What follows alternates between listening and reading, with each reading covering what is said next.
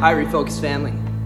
Amongst the recent season of facing a world pandemic and here in America, the social injustices that are occurring, I've been asking myself this question of how, in the midst of all of this, do we find peace? Because I, I really do believe at the end of it, all of us desire to have peace in our lives.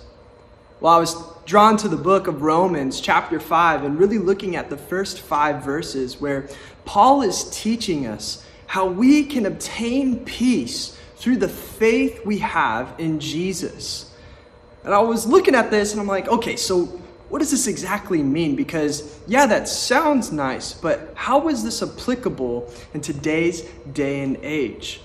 I love how he breaks it down in three steps the most important thing through it in our faith is that we obtain the hope in Christ. And so we see it this way.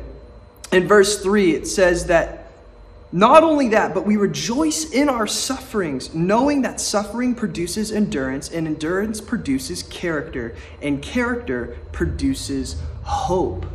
You see, in the midst of everything that we are facing, in the midst of your affliction, I see that there's a pretty simple breakdown for us in finding peace. The first is this we have to rejoice in our sufferings.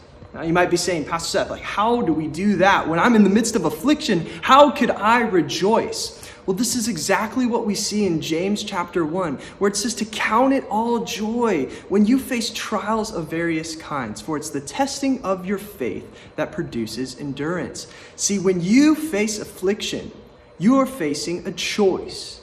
Are you going to choose to succumb to the affliction or choose to count it all joy that God is still good, that He is still victorious, and that because your faith is in Him, you too can also be victorious? So, the first step in obtaining peace through our faith is counting it all joy when we are in the midst of affliction.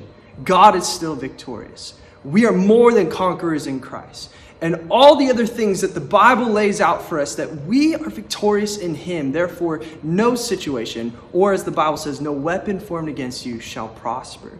The second thing that we see is that the endurance produces character. Now, I know that being a follower of Jesus is really difficult, especially in the circumstances of the life that we live. But the whole goal of being a follower of Jesus is to be more like Jesus. And so, as we are facing afflictions, what we can see here is the testing of our faith is actually putting us through situations to become more like Jesus.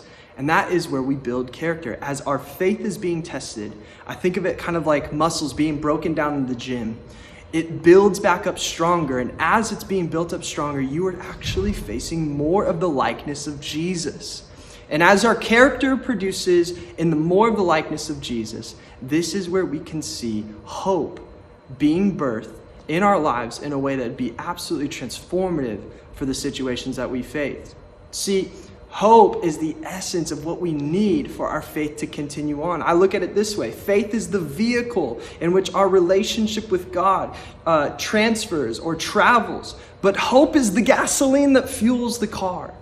And so we need hope in the midst of it. And what does this then produce for us? Peace. Peace in Christ, knowing that we can count it all joy because God is good. His love endures forever. And that when we delight in Him and He delights in us, through the empowerment of the Holy Spirit, you can conquer any situation or season or affliction that you may face. God bless you today. And remember, count it all joy.